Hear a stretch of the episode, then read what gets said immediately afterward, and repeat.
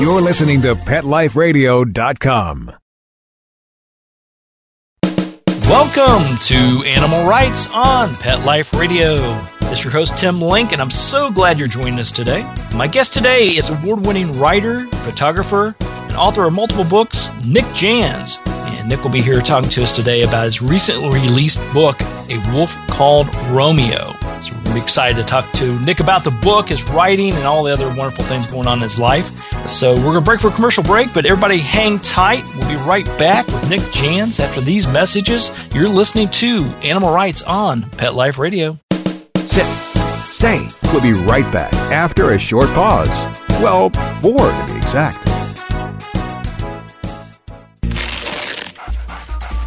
It's dinner time in America, where more pet parents trust PetSmart for natural and expert recommended foods than any place else.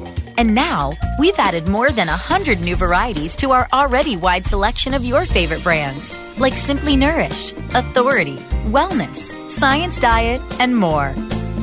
Do what's best for your pet. At PetSmart, happiness in store. Go to PetSmartDeal.com to find out this week's coupon code and save up to 30% on food, treats, toys, and more. And get free shipping on orders of $49. Go to PetSmartDeal.com. P E T S M A R T D E A L.com. Pet Life Radio, the number one pet radio network on the planet, joins forces with iHeartRadio to put the power of your pets in your pocket. Awesome. Download the iHeartRadio app and rock Pet Life Radio on your phone, on your tablet, on your Xbox, in your car. Pet talk, pet tunes, and fun pet times. Pet Life Radio and iHeartRadio. Positively possum. Let's talk pets on PetLifeRadio.com. Welcome back. Welcome back to Animal Writes on Pet Life Radio. Your host, Tim Link. And joining me now is award winning author Nick Jans. Nick, welcome to the show. Well, thanks so much for having me, Tim. Oh, it's my, our pleasure, and congratulations on the book, A Wolf Called Romeo. Yeah, well, I'll tell you what. After seven years of living the story and three years of writing it, uh, it seemed to go on forever. Uh, it was uh, really a pretty daunting task, and I'm glad it wasn't my first book.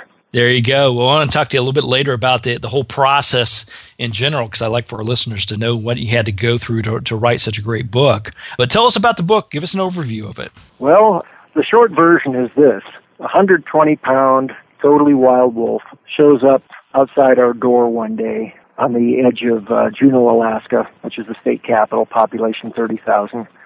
And he stayed on and off for six years and played with dogs, displayed an incredible tolerance for both dogs and people, and even certainly got to the point, as far as I can tell, where he not only befriended many dogs, but a number of people as well as individuals, and vice versa, where uh, the sort of social conversation that goes back and forth between a, a canine and a, and a human could easily be recognized, although it stopped short of touching most of the time.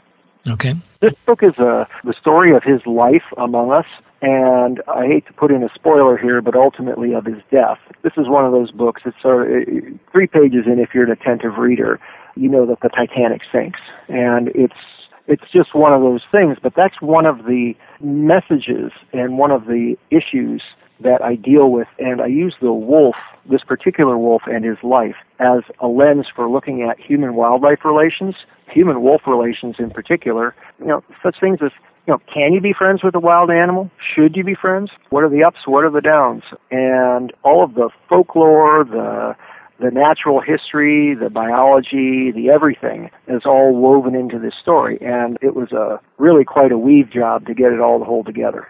The book is, uh, it does take you from that uh, very intriguing, fascinating, amazing parts and the touching parts of the Romeo, the wolf, and then obviously the, the tear jerkers and all the sort of human rights aspects and animal rights aspects that goes into it. You've, you've got it all in that book. Yeah, well, that was my intent always. And I write a lot about animal human relations and sentience, things like that. Uh, I've been writing for Alaska Magazine since 1988, pretty much a, a piece in every single issue since uh, 1990 something. And um, it's one of the things that really interests me. You know, the reason I came to Alaska in the first place was to be around big wild animals, and that ultimately led after more than 30 years to this unlikely relationship with this wolf.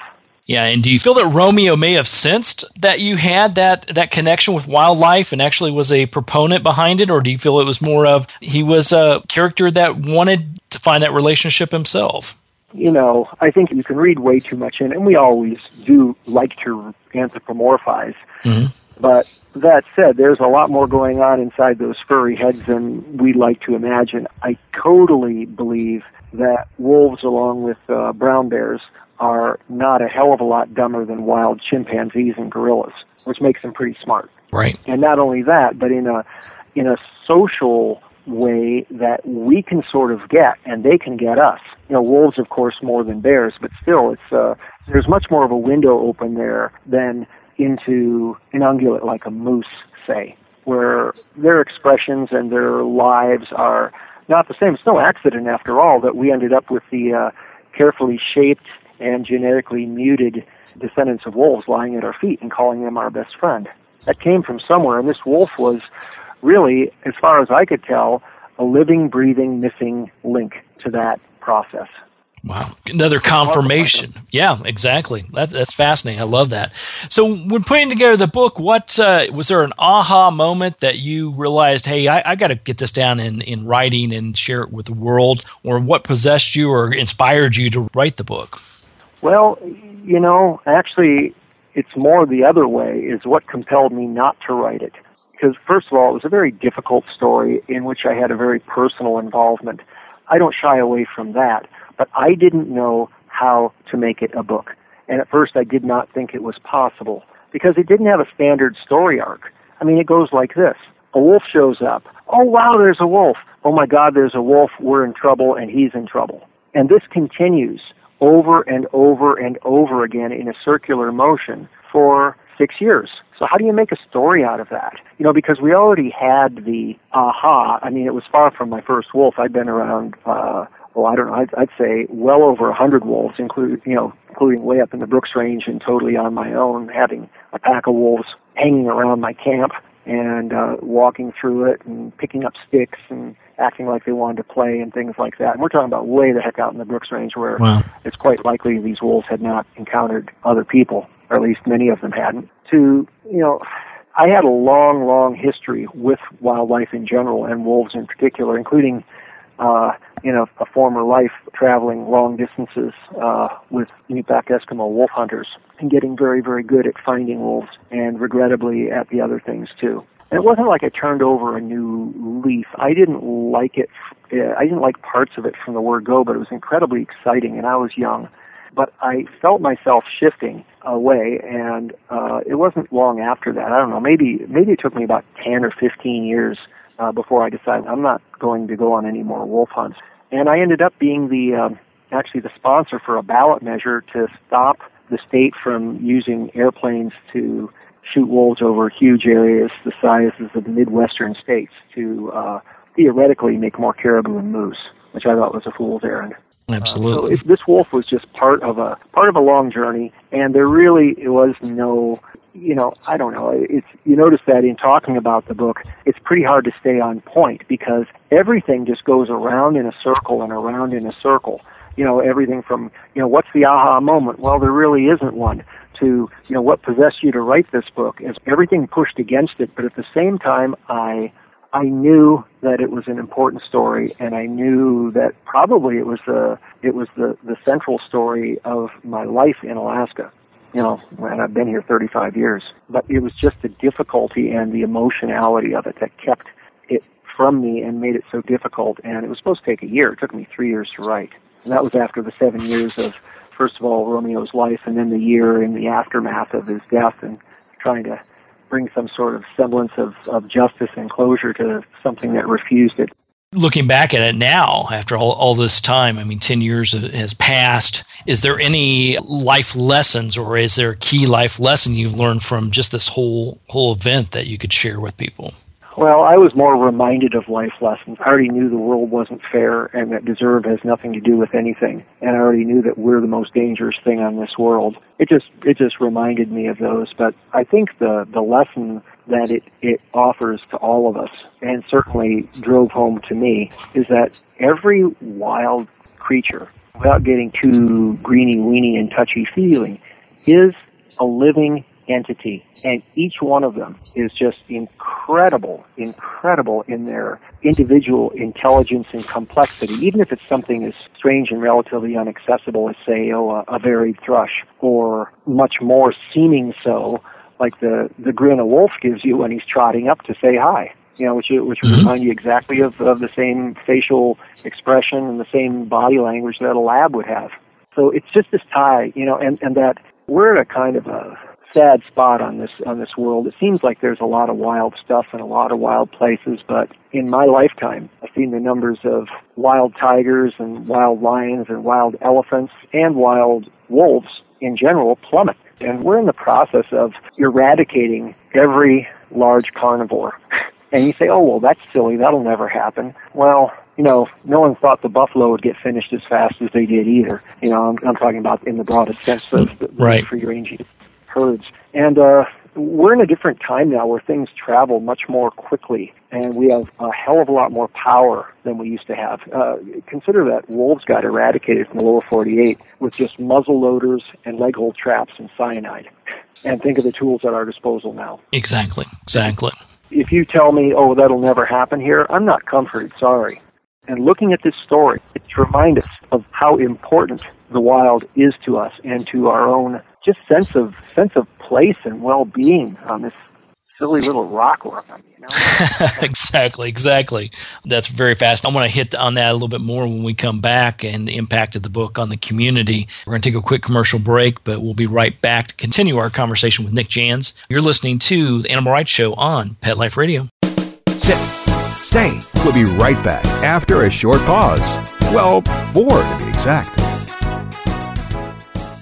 Hi, this is Tim Link, animal communicator and pet expert, and host of Animal Writes on Pet Life Radio. Have you ever wanted to know what your pet is really thinking? Do you want to find out if they truly understand what you're trying to tell them? Ever wish you could build a better understanding and closer relationship with your pet? Well, now you can. Learning to communicate with animals is a four part on demand workshop. In the workshop, you'll learn the essential techniques that are necessary to communicate with animals, including what is animal communication, breathing correctly to achieve the perfect state to communicate with your animals at a deeper level, using guided meditation exercises and method to communicate with animals, and how to send and receive information from your animals. So, if you're wanting to learn how to communicate and connect with your animals at a deeper level, visit petliferadio.com forward slash workshop and purchase and download Learning to Communicate with Animals. You'll be glad you did. Hi, this is Teoti Anderson, and I'm the host of Get Positive Results on Pet Life Radio. We're going to talk about a variety of topics on canine behavior and training, all based on modern methods that are fun for you and your dog. We might be talking about other critters too, so join us on Get Positive Results. We'll talk about common issues between you and your dog, answer your questions, discuss different activities you can do with your dog, and keep you posted on current canine news and products. All this on Get Positive Results on Pet Life Radio.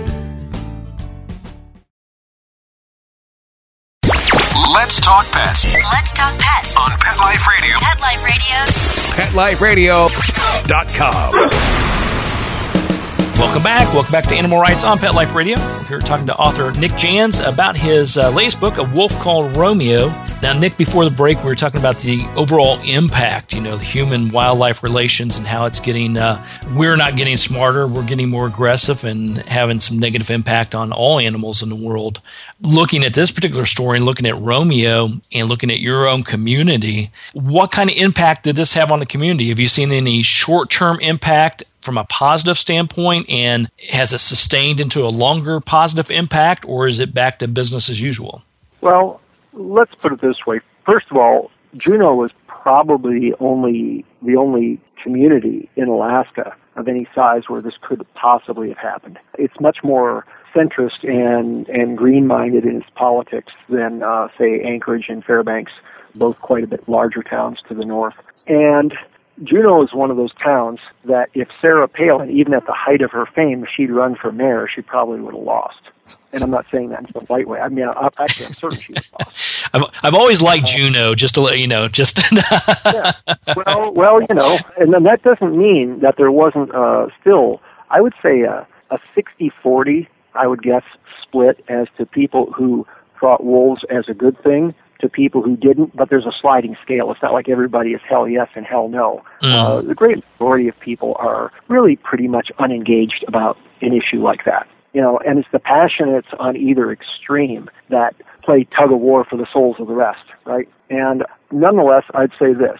In a town of 32,000, which highly values its coffee and beer, there's a coffee named after the wolf, and there was a beer named after him with a, a silhouette of, of him in triplicate on the uh, on the label. And there are two roads named after him. There's a bronze plaque cast by a, a master sculptor out on the, the trail to Nugget Falls, uh, where thousands of people, as a matter of fact, hundreds of thousands of people see it yearly. And if you walk into homes all over Juneau, and I mean really all over, you're pretty damn likely to come across a picture of Romeo hanging on a wall somewhere.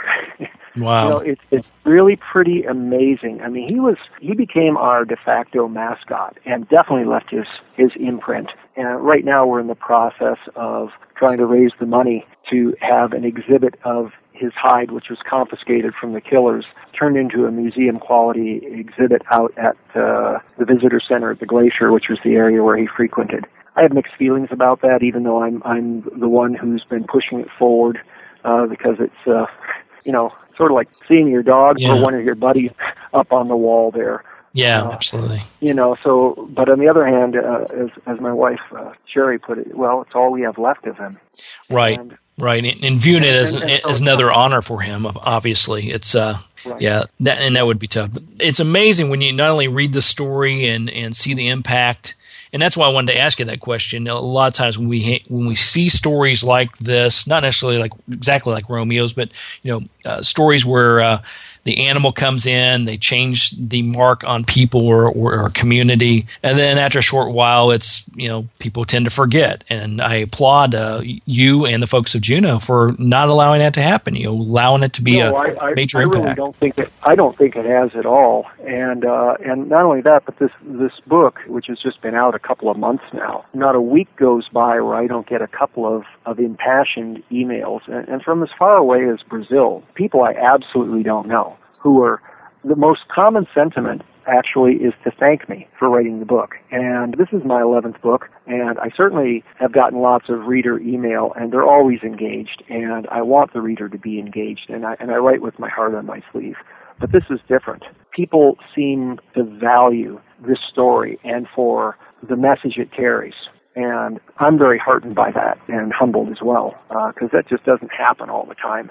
And, you know, really, without belaboring, of course, writing is what I do for a living, but this was one of those things. It's sort of like, sort of like climbing Everest on your elbows. It's like, why the hell would you do that?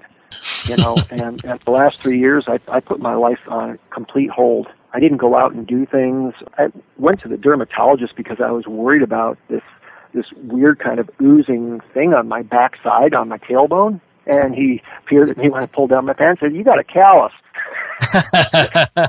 it was, and this is a true story, absolutely. That was from sitting down and writing the book. And six months later, that callus was gone. there you go. There you go. Yeah. So sometimes you had to put up with a little bit of a pain in the rear to get your message across. Is I think a good message. That's one way of putting it. There you go. Yeah. Well, let's talk to you a little bit about your writing and writing styles. Obviously, you know, as you said, this book you've written eleven books, and you write regularly right. for uh, Alaska Magazine and uh, other publications. Talk to us a little bit about the, the nuances and the differences between writing a book like this and writing a publication where you have to have deadlines and things of this sort that you have to you have to well, get. Well, actually, I wrote this the same way. I craft words. I believe that the words are every bit as important as the story you're telling. Many writers just use words as a convenience, a way of telling the story, and the words aren't that important. To me, the words are the story, and they convey emotion, they can convey visual and other sensory impacts. And so I write in a very simple style. Basically, I want my writing to sound like you're listening in on a story being told at a bar. You know, it's a conversational tone of voice. It's visual, and although you can't see my gestures or, you know, my facial expressions, I want the reader to see where I point, but see for themselves. I don't want to tell them what to see. I want to show them. And I want them to feel things and experience it along as if I were merely sort of a guide, but they experience the story for themselves uh, as immediately as possible. And writing like that, uh, writing in a conversational style, is disarmingly difficult. And if you look at pretty much all of the people who informed my writing, they wrote in the same way, and that includes Shakespeare. And everyone says at that point, "Say what? Shakespeare?" and if you think about Shakespeare, all of Shakespeare's great lines, his memorable passages, every single one of them are in one and two syllable words in third grade vocabulary. We are such stuff as dreams are made on, and our little life surrounded with a sleep, or out, out, brief candle, life's but a walking shadow, or good night, good night, parting is such sweet sorrow. You know, that's Shakespeare. Right. And, and, and it's the power of simple words put together in a musical fashion. And I believe strongly in the music of words. My writing is meant to be read aloud. Although uh, that means that means that if it passes the read aloud test, it'll work just fine reading to yourself. There you go. That's good stuff. Good stuff, Nick. I, li- I like that a lot. I, I like how you uh, framed that, and uh, it is more than just words, uh, a story on a page. It's words that will capture you and captivate you, as well as telling the story. So good on you. That's very good. Nick, tell us a little bit about where people can pick up a copy of the book or find out more about your activities and what's going on in your world. Well, I have a a brand new retooled website, which I sadly say the last couple months has been uh, uh, quite neglected. My blog there has been neglected because I've been so busy uh, out in book tour. But it's nickjans.com, simple enough, N-I-C-K-J-A-N-S dot com. If you you Google Romeo, up a bunch of stuff will come, including a YouTube video clip, more than one, but there's one official one for the book. The book just went national at Costco's, where it's available for a ridiculously low price, but it's also available at your favorite uh, local bookseller, and I strongly urge you to support your local bookseller. Of course, it's available online at the usual places like Amazon. And um, it's gone into its uh, third printing. Wow! Less than 12 weeks out of the gate. Not huge printings, but but nonetheless, you, you know, uh, the, the first 20,000 books uh, were gone and out the door in two weeks. Absolutely. And, uh, you can only take that as uh, as pretty good news, and for me unusual because uh, I would say that outside of Alaska, I'm not very well known. I kind of write under a, a bushel basket, partly because I lived in uh, Eskimo villages up the, up in the Upper Kobuk Valley for half my life, and uh, I don't go around parading with a big sign. um, you know, uh, I, I believe that believe that I should I should write as well as I can and work at it as hard as I can, and eventually, perhaps it's a build it and they will come situation. And, and certainly it seems like this time around, this book's getting some attention. And I, uh, you know, it's such a, such an honor to be in a position to tell this story on behalf of the city of Juneau. It's not my story. There were, there were many other people who were involved in this. It wasn't just me. Oh, I was certainly not a gateway to this animal. He belonged to none of us. It's just a matter of yeah, you got it down on print, so more people that that couldn't experience it in real life actually can experience it through your work. So uh, good good job on that. And everybody, go pick up a copy of the book, A Wolf Called Romeo by Nick Jans. Follow Nick on his website, nickjans.com. Good stuff, Nick. We appreciate it very much. We look forward to seeing the next book. Not to put any pressure on you, and keep in touch with us. We'll uh, we look forward to it. Congratulations on everything, though. Thank you very much. Appreciate it, Tim. Well, we're uh, coming to the end of the show today, um, so I'd like to thank everyone for listening to the Animal Writes Show on Pet Life Radio. I'd also like to thank Nick Jans once again for uh, being on the show today. Pick up a copy of A Wolf Called Romeo. You're going to love the book. Thanks to the sponsors and producers for putting on a great show and allowing me to have access to all the wonderful authors, writers, and bloggers out there. Uh, to find out more about me, Tim Link, and the other guests I've interviewed on the Animal Writes Show, visit Pet Life Radio. That's petliferadio.com. And while you're there, uh, click on the animal writes icon, uh, download the episodes you want to hear. Uh, you can also check out all the other wonderful hosts and shows on Pet Life Radio. If you have any uh, questions for me, comments, or ideas for the show, please email me. You can email me at tim at petliferadio.com. I'll be glad to answer your questions, entertain your comments, and bring on people you want to hear onto the show. So until next time, write a great story about the animals in your life, share it in a blog, an article, or in a book, and who knows, you may be the next guest on Animal Writes on Pet Life Radio. Have a great day. Let's Talk Pets every week on demand, only on PetLifeRadio.com.